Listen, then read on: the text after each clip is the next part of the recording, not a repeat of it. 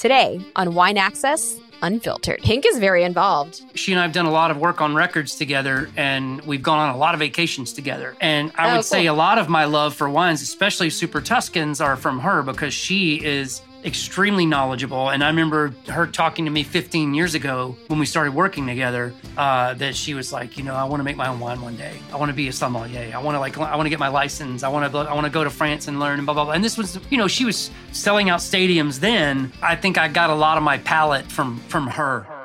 Well, hello, everyone, and welcome to the Wine Access Unfiltered podcast. I am your host, Amanda McCrossin. I am here with Vanessa Conlin. So excited to be here. I know you are.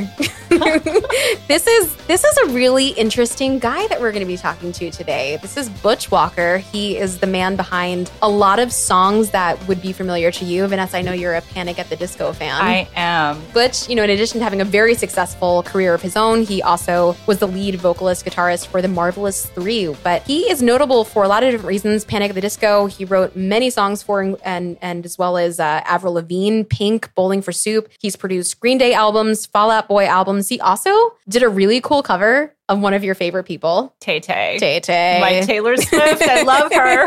Do. So he did a cover of one of her songs that ended up going viral. She heard it and then I think like brought him on the Grammys, which is pretty cool. Wow. But amazing. he's he's had like an incredible career and a super interesting guy. And you, you do a little bit of internet research on him, and you you discover very quickly that he is not only very interesting, but is multifaceted, multi-talented, sort of a polymath of sorts. Like can really just do it all. His most recent endeavor is this sort of rock opera concept album called American Love Story, which you can watch in its entirety on YouTube, which is I think just super super fascinating. Um, so we wanted to find a wine that I thought would not only satisfy him from a taste perspective, but would also like sort of match the the curiosity that I think he has inside. kind of a passion project type wine. Yeah. Yeah, like something that I thought would like match an interesting guy. You know, anybody that's that multifaceted and it has that much going on is is going to appreciate a wine. I think that is goes a little bit deeper than just the normal tasting palette. Absolutely. And I think we know uh, someone with big enough personality to match uh, just, I think we know a few of those. True. So there were a few different people that I was thinking about, but one in particular that I really just gravitated to first. And the wine happens to be delicious. So, uh, in my opinion, I hope he likes Yeah, it. Yeah, win-win. Um, and and also he loves Napa Valley and and Napa wine. The other wine was a little bit more on the surface. He he mentioned that he loves bigger whites. So naturally, I gravitate towards you know bigger viscous wines like Viognier or Okier Chardonnays. That was kind of where I was thinking. Where were you thinking? Same page. I mean, I wanted to throw something in front of him that was really going to be charming and delightful, but that he also mm. would love based on what he described. So I, I think we chose well, but I'm curious to hear what he thinks. I do too, and I'm very excited to drink both of these wines. So, without any further ado, let's drink. We are here with Butch Walker. I'm super excited. I, we chatted earlier about some of your uh, many, many talents. There are a lot. I'm a huge fan already, so Thank you so much. can't wait to learn more. I think in a in a word, uh, interesting, and beyond that, like maybe a polymath. Like that was the word that also came to mind. Oh, Um, so so incredibly multifaceted human being, and so we always try to choose wines that that reflect not only your personal tastes but also the person in general. So we we chose two wines. You had a, a wonderful conversation with Laura, I think, about some of your preferences and and entertained her with some great stories. But um, the the one that spoke to me most, uh, I think, of these two wines is is the Fait-Main. It's the red wine here. This is a, a Cabernet from Napa Valley. We heard you loved Napa Cab, so that's that was a start. I do. Um, yeah, but you're you know you're a guy that uh, has worked with a lot of great people that has uh, an incredible career yourself, and we wanted the wine to be reflective of that. Fait-Main means handmade, uh, and this is from a winemaker who is very famous for making some of the best wines in Napa Valley. He's associated with some really amazing projects. He was the protege of Michel Rolland, who's a famous wine consultant. Mhm. But this is his baby. This is what he does himself, and I think it's really reflective of his personality. He, you guys would probably get along. We haven't spoken, you know, more than a few words thus far, but I think that you would be I kindred was spirits. thinking the same thing. Yes, Benoit, uh, yes, Benoit Touquette, winemaker behind this, also full of personality and quite interesting. very interesting. and this is a single vineyard. This is the Las Piedras vineyard in St. Helena. So this is a, a, a pedigreed vineyard from Beckstoffer. So with that, I'll ask you, how do you like it? oh, it's great. It's excellent. And I like that you're drinking it out, of a wine tumbler. It's great. It's very peppery. I'm terrible with like the terminology. I sound like the world's worst idiot when it comes to describing wine. Not at all. I just know I, have got good taste apparently in it, but I wouldn't know how to describe it. You know, good taste meaning you like expensive wines. Is yeah, that that's your, that's the unfortunate that part. Yeah. the minute like I've discovered um, what the difference was between just a cheap, not so great wine and a really great wine is the day that my accountant started crying. I think like once you get into wine, you find that price is definitely a factor, but there's also some really great steals out there. And I think once you start to understand your your palate, yep. sometimes the wallet takes is a little happier with you. But I will say it doesn't get easier. Your palate doesn't no. doesn't shift in that in that way. It doesn't it's hard downgrade. to go backward. Yeah. it's true. It's like unlearning a musical instrument, right? Yes. yeah, well it's like it's like getting your first guitar and it's a beginner guitar and it's harder to play and the action is weird and it doesn't fret very easily and you're making chords and it's harder to get around on it and then you pick up like a really nicely made guitar and then all of a sudden you're you're playing 10 times better already and inspired because it's it, it's made better. Yeah. I love that analogy. That's a that's a beautiful great. analogy. Yeah. I love that. Craftsmanship and across think, the board with anything is probably uh that holds true, you know. What a perfect analogy. I love it. I don't think anybody's said that to date for me. But you talked about inspiration. So, like, you're in the studio, you're not feeling it. Like, you need some inspiration. Is there a certain type of wine that uh, that you go to to get the juices flowing? well, I, I got to be honest, and it's not probably the answer you want to hear, but I'm I can't really drink when I'm working because I'm kind of an escapist and an escape artist when it comes to drinking. I like to just kind of check out. Usually it's the opposite for me. I, I get done with a long day of using my brain all day in the studio and it's exhausted by normal business closing hours, you know, six or seven o'clock. I've been here since early morning. And um, next thing you know, I want to go home and crack open a bottle of wine. And that's usually what I do. And so that actually just makes me makes me unwind and feel loose and, and less tense because I bottle up a lot of thoughts and a lot of there's a lot of processing going on in my brain all day long. And especially when you're in a room full of musicians, if this room is packed with artists, there's a lot of things going on. There's a lot of psychiatry and uh, dealing with egos and dealing with uh, people's frustrations, my frustrations, and everything. So, so I get home and and that's when my escape starts. Yeah, and and does wine sort of like does that wind you down or wind you, down. or you does yeah. your yeah. just, so your mind your mind is able to relax a little bit? Yeah that's what exactly what we call it is winding down. I just start with dinner you know whenever there's dinner at home uh, then or or dinner out that's when i'll have a, a glass of wine. And then if i'm careful not too many more but i'm not i'm not always careful yeah. Only when I'm at home though. Okay. Any like uh going out and having to operate heavy machinery after leaving a after leaving a restaurant. No, not so much. What are you cooking at home when you're cooking? My girl is always cooking. She cooks very healthy. I've got a lot of, of restrictions now that I'm 50. It all hit really hard.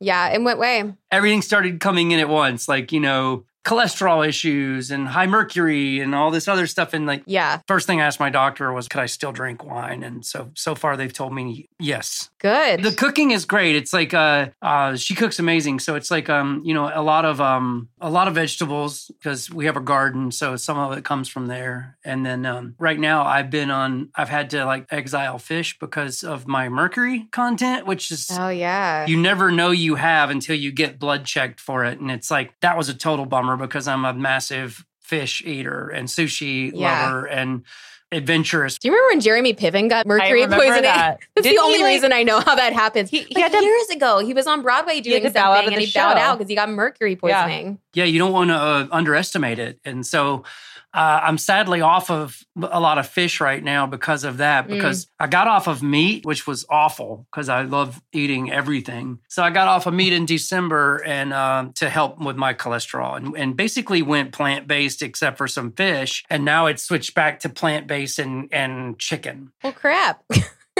I'm really lucky because I'm a great eater and a shitty cook. So it's really good to have someone that is uh, an amazing cook and it's uh, and is looking out for your best interest as well. So yeah. So, do you give much thought to pairing, or do you just drink what you like? not really because I, I'm more of a what time of day is it is what I'm going to drink. You know, I mean honestly, like outside on a warm day, I would way rather have a, a good white wine than a good red wine, just Yeah. because it's harder to enjoy something that's lukewarm and heavier like a like a red can sit whereas if it's the right kind of white wine then i'm super happy i I- you know i just i'm not a big day drinker so except for when i'm on vacation or on the weekends and um Or on this podcast? Yeah. yeah let, let's not Thank you for making an exception. exactly i don't know what time this airs but obviously it's noon. it's noon. Um, well, we did hear that you enjoyed a little white wines, whites that were maybe on like the bigger side of things. So we went with kind of a classic DuMOL uh, Chardonnay. So this is this is i just sipped it and it's amazing oh good. Oh, I'm glad you like it. Well, especially since you're zero eating so regrets many about drinking that right now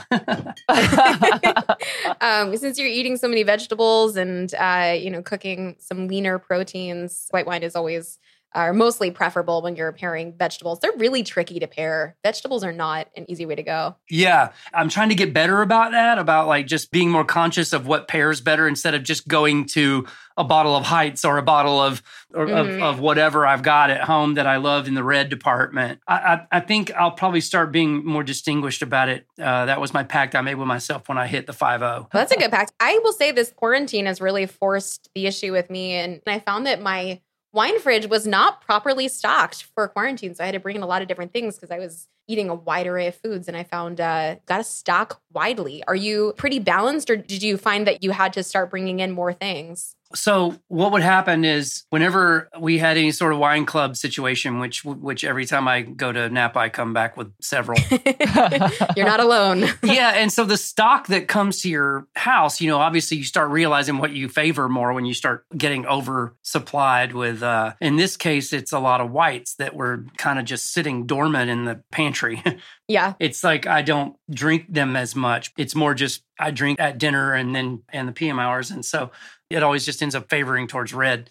So now my goal is to obviously take a lot of these on my cross country uh, RV trip to our farm in Tennessee, uh, which is going to be happening in July here coming up. Cool. I bought a place in kind of the countryside of Tennessee, a little horse farm. I read that you are going to build a cellar at your at your place in Tennessee. I'm really excited to tackle that over July. I always love going into people's cellars and seeing like what is the bottle that they walk you to first that's their Oh, like yeah. their prized, you know, uh, possession. So like is there one bottle that either you have or you'd like to have where when you have your cellar, you'll throw open door for your guest and be like this is This is is my unicorn. this is this is yeah, exactly. This is my most prized bottle. Well, I don't have any prized bottles at the moment. I'll definitely be collecting once I have a cellar. I have to, you know. I'm the worst because I'll just drink it. No, that's the best. That's that's actually the best. when there's a special occasion, you know, I'll go for like a like a super Tuscan, like a Sassicaia or something or whatever. Or if it's a if it's a Napa one, um, one of my favorite wines, and it's not just because he's a good buddy of mine, but I I really love Continuum. Yeah. wow. Yeah, my buddy is uh is one of the is one of the Mondavi kids, and so uh, Which one? uh it's Carlo. Oh, you guys would be friends. You Yeah, look, he's you my look buddy. like you'd be friends.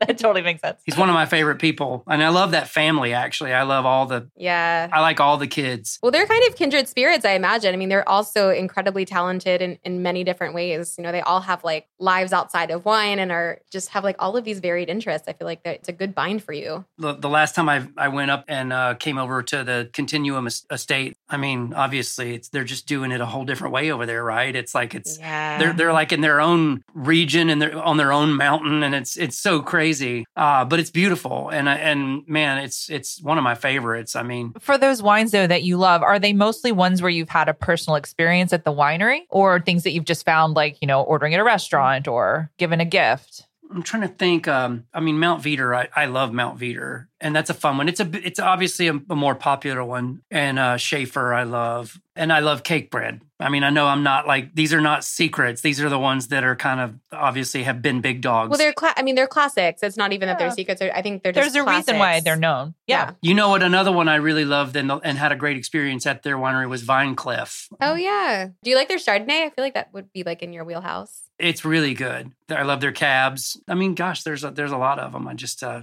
it, I, I don't know where to start. Yeah. But where did you grow up? I grew up in Georgia. Yeah. Oh, we're in Georgia. Yeah. Oh, I grew up in North Georgia in a town called Cartersville. Pretty small at the time, Okay. bigger Yeah. now. It's almost become a suburb of Atlanta, but at the time it was an hour outside of Atlanta. Is that near Rome? Yeah, I was born in Rome. My sister went to Berry College. Yeah, my dad's from Rome. Funny. Yeah, my dad's from Rome. Uh, I was born there. My, I started my first band out of Rome, Georgia. Oh, cool. We moved to LA in 1988 together from Rome, Georgia. Rome is the tiniest town I think I've ever been to in my life. I've I mean, never like, heard of it. I mean, so so my we drove my sister down to college. You'll appreciate the story. We drove her down to college. I grew up outside of Philadelphia. We took a road trip down there, and like you know, the radio stations change. This is before you know Spotify.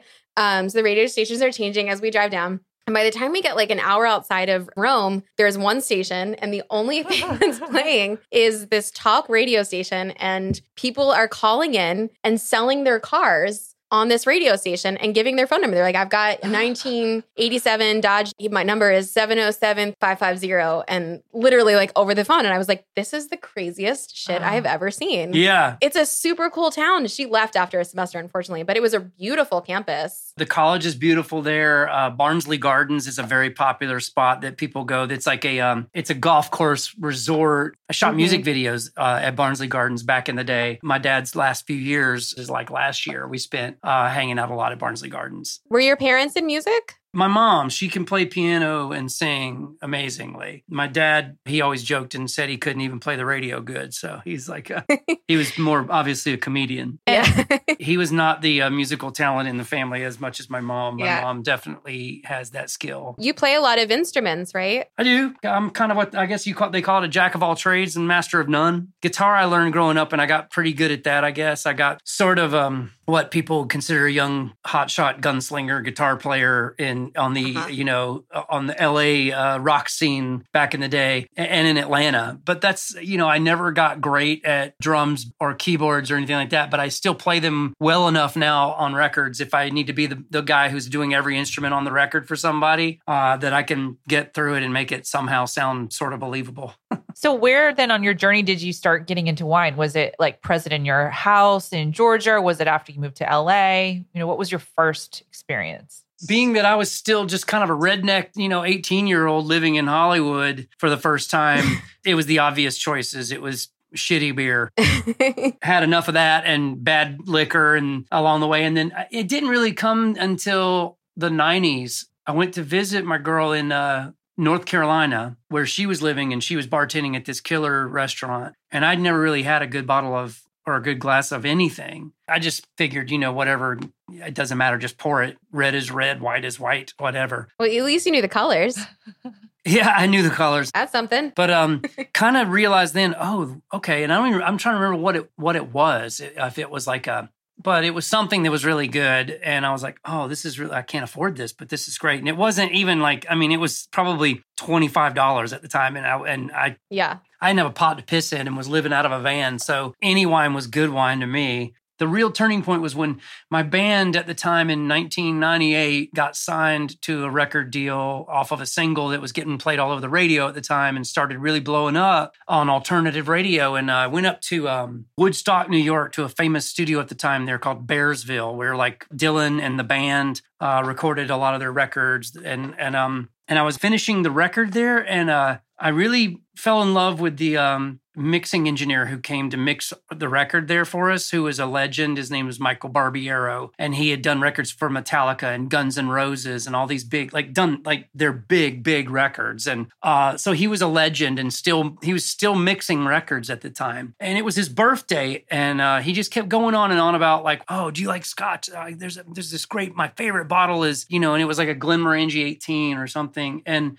I went to the local fancy liquor store and it was his birthday and I bought him a bottle because I finally had made like my first like royalty check. I'd made my first like Mhm. publishing money check and I'd never had any money. And so I was like, it was the first time it didn't bother me to spend 80 bucks on something like Yeah. so I bought him a bottle of that for his birthday, and he was so floored. Not only that, he made us drink the damn thing right then and there. That's the best kind of gift then. A- and that's my first time actually having scotch either, because I'd never cared about scotch and didn't know anything about it. And uh, obviously, it sounded like rich people drink, you know. And at the time, Yeah. I was like anything but. But he he definitely wet my palate for that. And then by the time that our stay was over, making the record and heading back, he's like, "I brought you something, a gift uh, from my cellar. Now I want you to take this home, and I want you to like share this on special occasion." I was like, "Okay, cool." So I got the bottle. It's kind of old looking. I was kind of like Steve Martin in The Jerk, where it was like, "What's up with this old Yes. wine?" Bring me some fresh Bring some fresh wine. I love that. That's oh, I love that quote. I was like, "This this probably is just some old crusty shitty bottle he doesn't want anymore because it's no good." Oh God. Took it home, and I remember the first thing I did, of course, was pop it open. Didn't even have wine glasses in the little like garage apartment I was squatting at. Uh, my girl and I sat there with solo cups, and we poured this wine. And of course, you know the cork crumbled, yeah. and I was like, "Oh man, I hope this is good." You know, I wonder if that means it's bad. I didn't know. You know, yeah, yeah, yeah. we took the first sip of it, and it just blew us away. Like it was just, oh, that's what. Oh, this must be a nice bottle of wine, you know, because Yes. it was like all of a sudden it didn't drink like cough syrup and it drank like grape juice and was beautiful and awesome and got better with every pour, obviously, because it was still, you know, opening up. And uh, I looked it up. This was at the early stages of the internet too, because this was like Oh God. 1998. And I looked it up and it was a Baron Lafite Rothschild. Oh my God. oh no! Wow. It was a uh, bottle of, well, what would that be? That would have been a, um, A first growth. yeah, that's who the winemaker was. It was like a, It's a Lafite Rothschild. that's what it Yeah, was. It's the chateau. Yeah. that's yeah. A, yeah. It's a it's That's a it. it's a It was a Chateau growth Lafite Rothschild. Yes. And then we looked at the price for a bottle of it. Ooh, We like turned white, that's badass. but it was so good. And after that, I had total respect for the game. Well, if a 1980s Lafite doesn't turn you, I'm not really sure what does. Nothing can. Yeah, yeah, exactly. If, if you can't appreciate it after that, wine ain't for you. Wow. So- That's an amazing story. Awesome. Well, I was kind of ruined after that because then it was like if you went out and bought that nine dollar bottle of Vendange or whatever, you're like, no, that's not going to do it. You know, so uh, so obviously it was um, a harsh reality, but it was really cool thing to start pursuing and going and getting.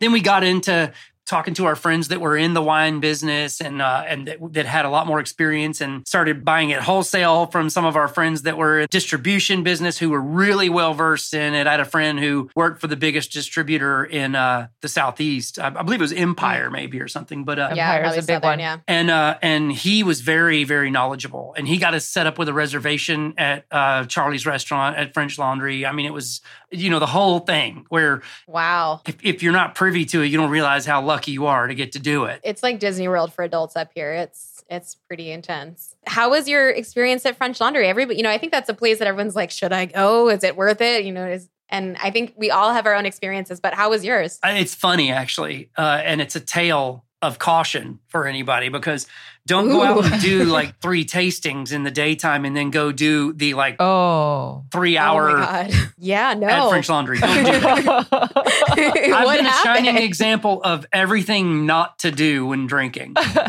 yes. Chateau Lafite Rothschild out of solo cups, the whole nine yards. No, I think that is something to do. That's on it. That's on my checklist for sure. Well, and then later, years later, seeing the movie Sideways uh, was hilarious because he's drinking that bottle of. Oh yeah, he drinks the Petrus. Earlier in the movie, Yeah. he was like, he was like, I'm not drinking a fucking Merlot, and it was because his ex girlfriend liked it or something. And right. and then of Yeah. course he's sitting alone in a in a in a restaurant, brown bagging that wine and Yeah. drinking it out of styrofoam cup, and You know that changed the industry forever, right? it really did. like it, that. That movie like just screwed Merlot into the ground. It, it screwed Merlot forever, and and obviously like Duckhorn Merlot for a long time was Yes. my jam and and then I started you know I had to, I had to think for myself after seeing that movie because I was like I still like this stuff. Oh, he had other reasons. It was deep seated issues why he didn't like it.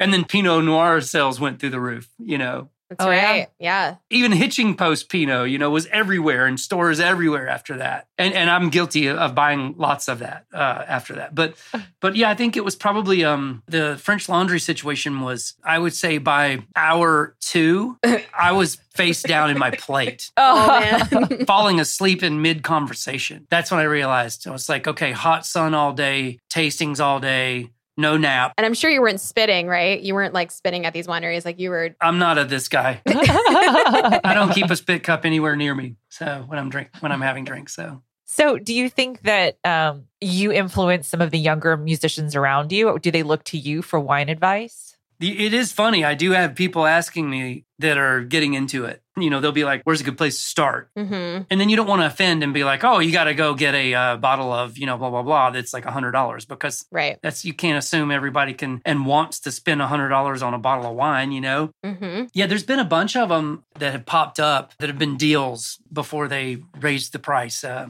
I've turned a lot of people onto this one called Jonata, which is out of uh, Oh yeah. Oh, I love that. Santa, Santa Barbara or Nah. Santa. Yeah, yeah, yeah. Matt Dees. And man, I mean, they make some really pricey ones, but one of my favorites is not their really stupid pricey one, and, not yet anyway. And it's called Todos, and it was uh, it's a friend of mine, uh, Shannen Doherty from Yeah. Charmed and all that. And her and her husband Kurt, this was their favorite wine. And we went out to eat with them and they were like, oh man, you got to try this. And so that's always half the fun. It's like getting turned on to something by a friend. You're, you know, you're always learning, just like in music. I mean, every time I produce a band or work on someone's record and they come in and they have a different skill set than the artist before them, I learn tricks and learn things from them constantly learning you know? I mean there's no end to what you can learn about recording and music and production and songwriting style and playing and, and things like that. So it's just been a growing passion learning more and more about wines and and uh, getting turned on to good secrets uh, before they before they blow up and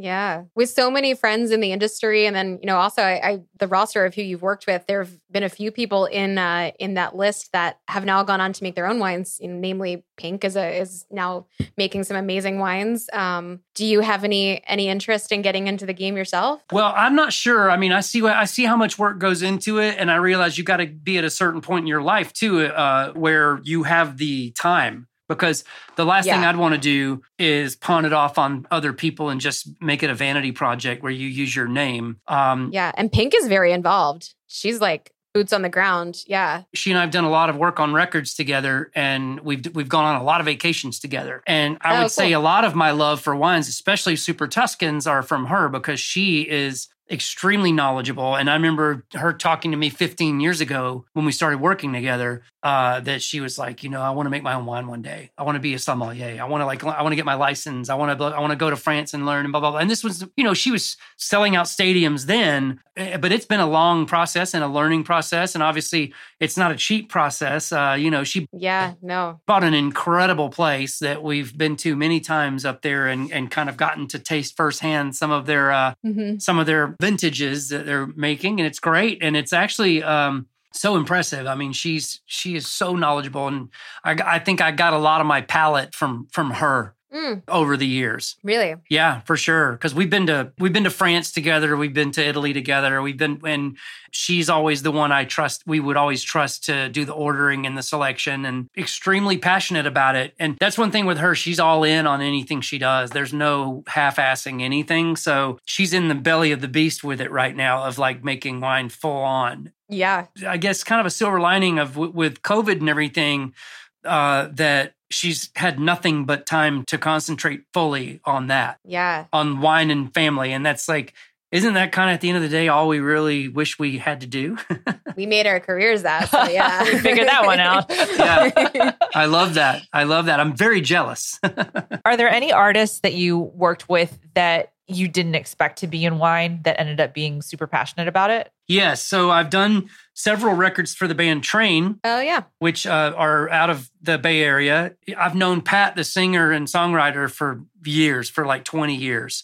The whole time I knew him and the whole time I worked on records with him, he was not drinking. He would say how much he loved wines and how much he loved this and that, but he's like, oh, just, but I'm not drinking. And for whatever reasons it was, a lot of people, it's like health, or a lot of people, it's just a conscious decision to go dry for a while or the rest of their lives. And I just assumed, you know, I was always going to be the one, like, you know, when I was with him, he would be talking about wine, but not drinking it. And then um, he started uh, easing back into it. And the last few times we've worked together, it's been a blast because he and I have the same palate. So he was asking me ones Mm. I liked at the beginning, and I would tell him because I think he felt like he missed out on like what was good anymore. And so when I when he was like, I think I'm gonna start having drinks again. I'm gonna have to start having wine again. He's like, give me a short list of what you like, and I sent him a list of what I was currently loving and easy to get because uh, it was you know some of the more popular brands, but the ones that are well well respected for certain years. And he would do the same back to me now. And now they've got their own wines and wine club, and uh, you know it's crazy. It's funny. That's awesome. Do you remember what was on that original list? Sure, I think I turned him on to Cakebread Cab. I turned him on to uh, to Shafer. He loved that. Other ones like there was Mount Veeder,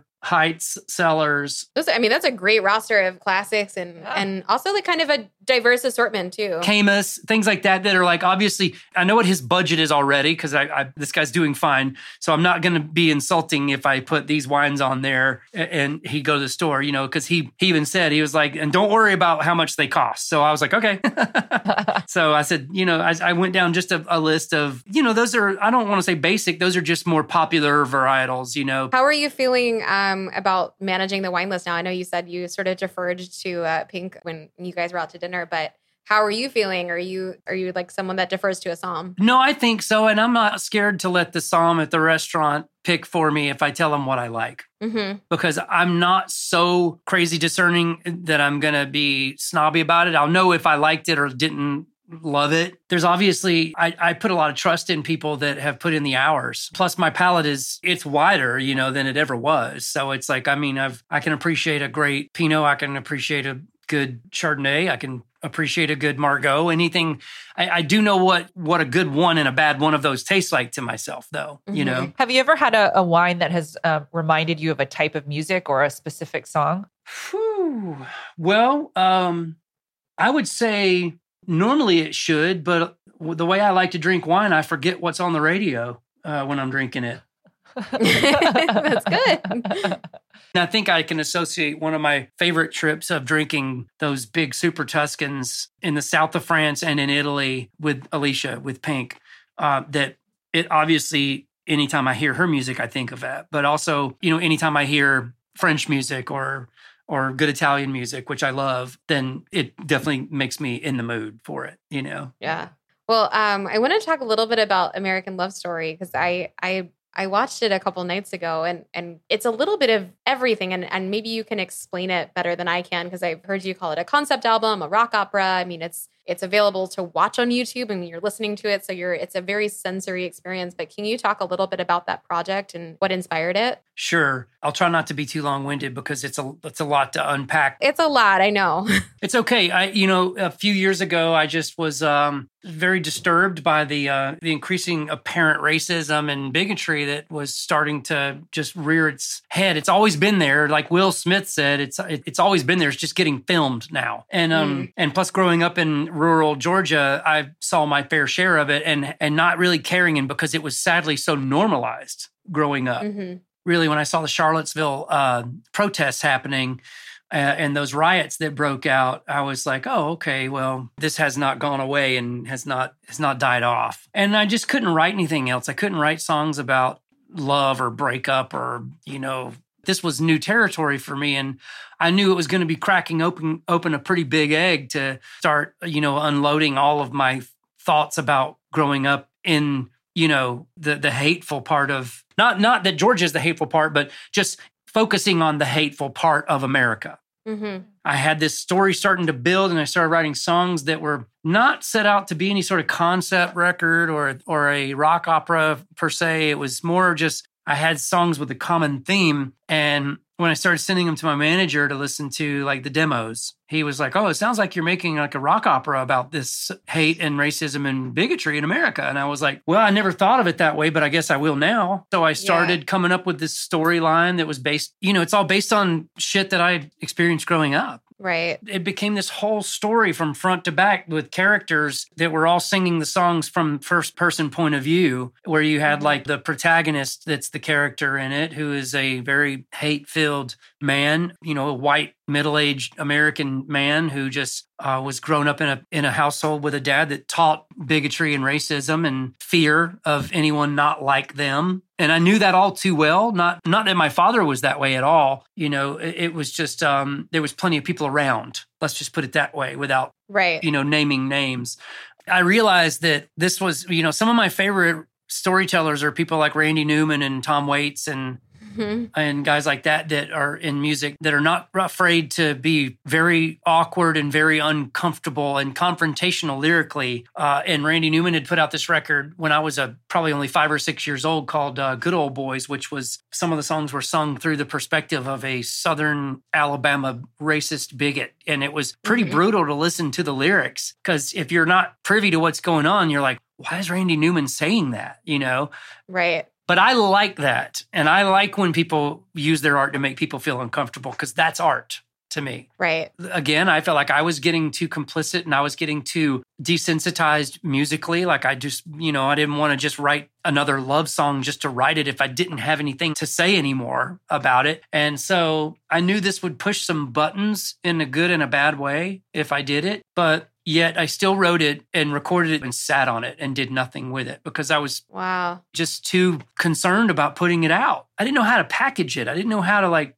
let it be perceived. And um hmm and a lot of people were there along the way to give me some good advice uh, that was outside of home. You know, like like my manager of telling me, you know, oh man, you know, maybe come at it from this angle and this angle and that angle and blah blah blah and say this and say that and you know, I had some other people like uh, really carefully listen to the uh, the original recordings of it and uh, tell me, you know, lyrically, oh man, you know, maybe you should think about giving more perspective from this character so it evens out a little more and blah blah blah. You know, things I'm not thinking about because I've never done a damn concept record. I've never done a rock opera. Right. right. I don't write plays and musicals and anything like that. So I don't think of it in the long form as as far as all of the um, details and the minutia. And uh, so when I did it, I ended up basically sitting on it for a while, also wondering how the hell I was going to go out and play this live after having a fan base that's been coming to see me that want to hear concert favorites from the last 20 years or so of my catalog, so to speak. And then all of a sudden you're peppering in songs sung from the first person point of view of a racist, bigoted, you know, right. you don't want that to be taken out of context. And I didn't want to have to like just pepper it in and make excuses on the microphone. Okay, you know, blah, blah, blah. It just made more sense to say, like, this probably should be played in its entirety somehow Mhm. in one sitting so people know the story and know what's going on. And so Mhm. that's kind of what COVID uh, created a little divine intervention, you know, of the live music business has been canceled. No one's going out and doing big concerts anymore. Not right now, not for not this year. But everybody's craving music and art because they're stuck Mhm. at home. And so I was like, okay, I think this is maybe better time than ever to put this out. So I called it American Yeah. Love Story. And I ended up finally getting a release date and put it out during the whole lockdown. And um, I was really, really, I've been really uh, surprised because I didn't know. You know, sure, it lost several people, but as I like to say, fuck those people. Well, you, I think you, you find your tribe, right? I don't need those people in my life. And I was ready for cleansing. I was ready for, like, I don't want people supporting me whatsoever that support any sort of, you know, systemic racism or or bigotry or any sort of hate, you know, inequality. Like that's just not who I am Right.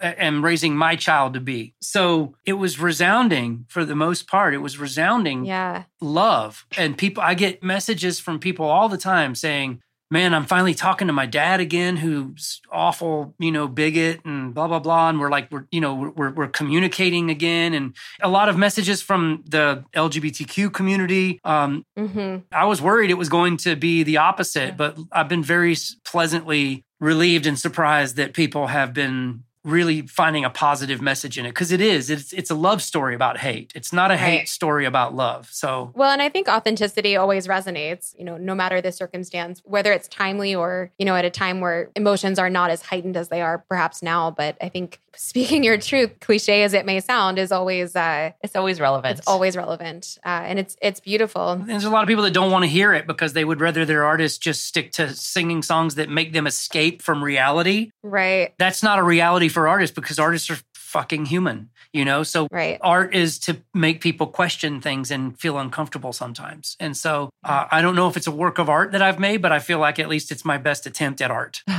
Well, it's a contribution, if nothing else, and, and I, I appreciate it. I, I'm curious about the video component. Was that always, I mean, when you decided to to release it as as a full album, a continuous piece of art, was the video always part of that, or was that something that came after? I mean, I was hoping, and a lot of people, when they heard it, they said, well, the first thing they said was like, is this going to be like a musical? Are you going to make like a mm-hmm. theatrical production of this? And and never would I've ever in a million years wanted or thought to do that. But it started crossing my mind. How can I do like an extremely like low budget, you know, shoestring ragtag version of a live visual of this? Because I definitely go out and every time I do a record, I go tour on it. And I wanted to figure out a way to play this thing front to back and let the message be uh, visually taken in as well as audibly. Uh, and then that got wiped out with COVID. So obviously the first thing was like, can we figure out how to make like a mini movie almost? Not like a hmm Obviously, budgets for music videos don't really exist much anymore. When you people back in the day used to spend as much on making a video as they did making a record for a year.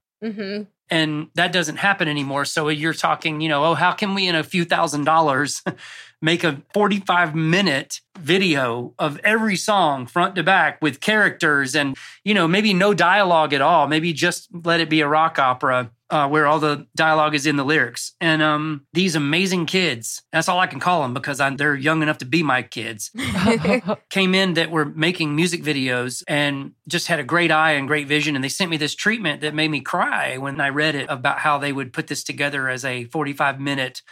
Basically, it's a glorified music lyric video. hmm A lot of times, lyric videos are just the lyrics going across the bottom karaoke style with like only a couple of visuals.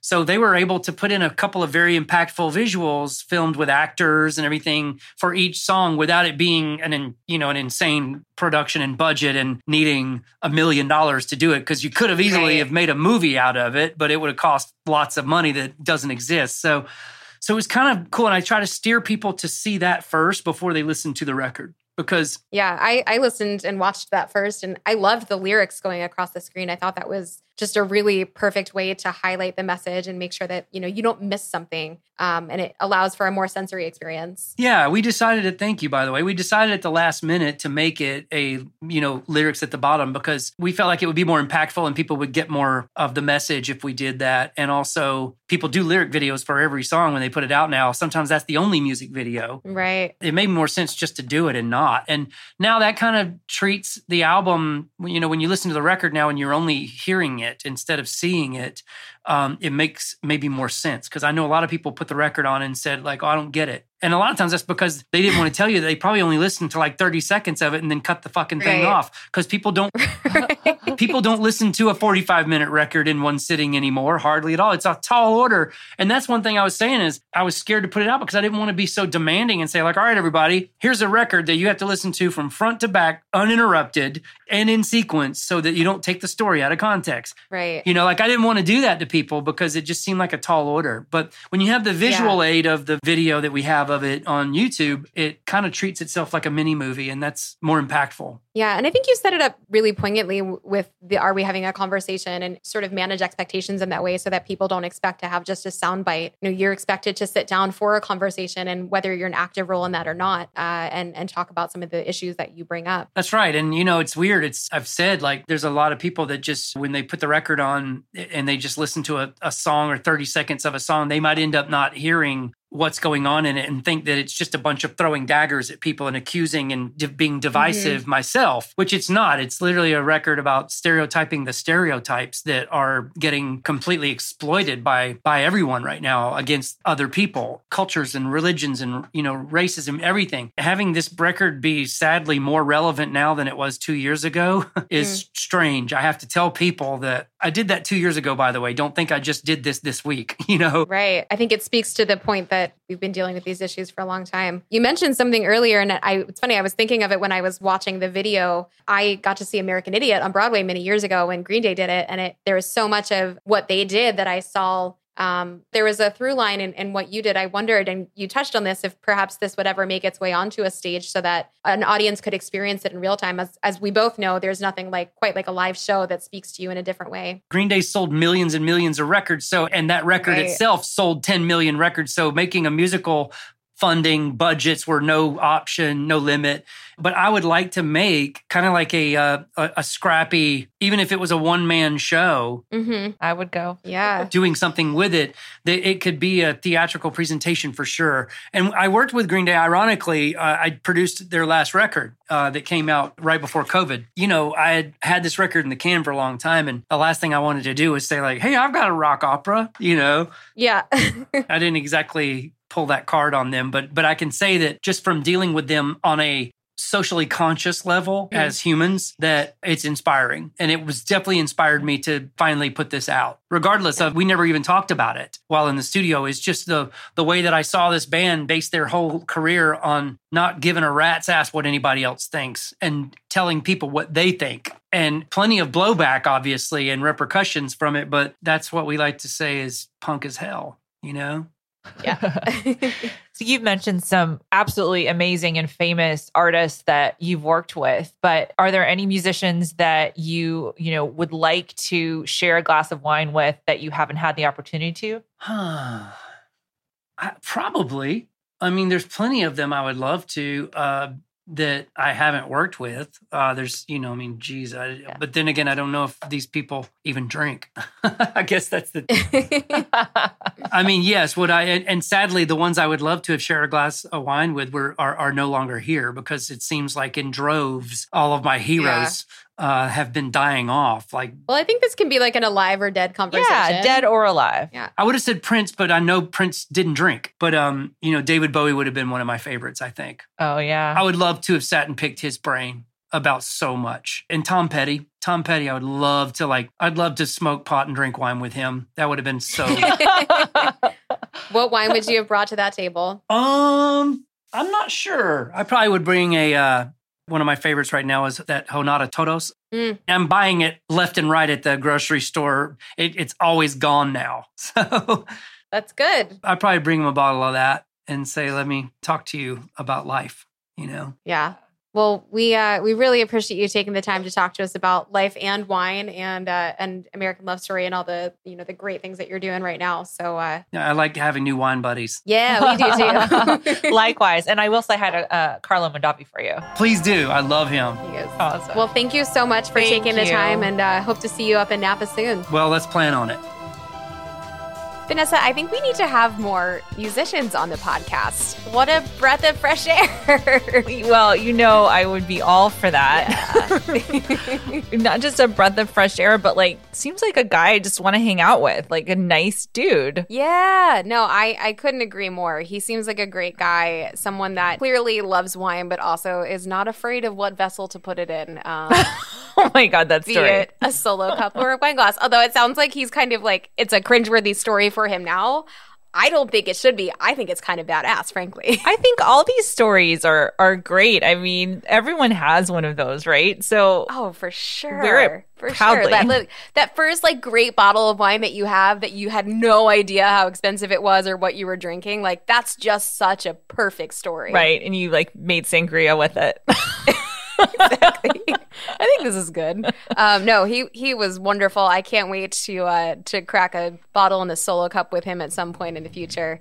Um, Last drops. What were your takeaways for the Fait-Main Las Piedras Vineyard and the DuMOL Chardonnay? I feel like both of these showed so well. They're so classic. You know, I mean, I I love a great Chardonnay, and of course, I mean, Fait-Main. You know, we love Benoit, and so Benny Benny. Benny Benny. So great to see his his work on display. So Yeah. yeah, they were. You know, hard to choose a favorite today. Um, not to dodge the question, but I mean, they're they're so different and both so delicious. Yeah. Well, I love that these are both sort of hedonistic wines, but also have this really great balance and sense of grace. And when I talk to people who are like, you know, I like big and brash, but I don't like it to be like so in your face, like these are the two kinds of wines that I think of when I think about giving you everything that you want without it being so overwhelming. And I think DuMOL and Fait-Main, you know, really, really well made, big, in your face, but pull back a little bit as well. So I was happy to drink both of them. I'm glad that we had a red and a white. That's exciting. We don't always have No, that. we don't always have that. Yeah, yeah. Nice change of pace. Well, you know, if I wanted to have more of that in my own particular cellar, where could I find said bottles? You could find it at wineaccess.com. And then, of course, if you'd like to engage with us on social, we're on Instagram at wineaccess and on Facebook at the Wine Access Experience. Heck yes. And if you want to see more things about this podcast, namely a little sneak peek of who's coming up,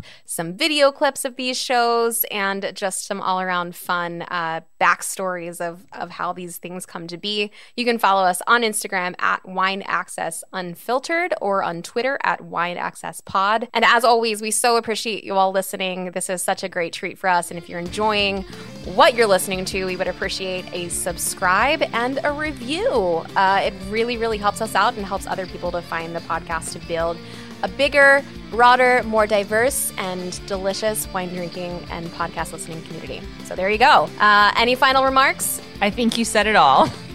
All right. Well, always a pleasure, Vanessa. Enjoy the wines tonight with uh, whatever you're eating, and I'll talk to you soon. All right. Sounds good. Cheers. Cheers.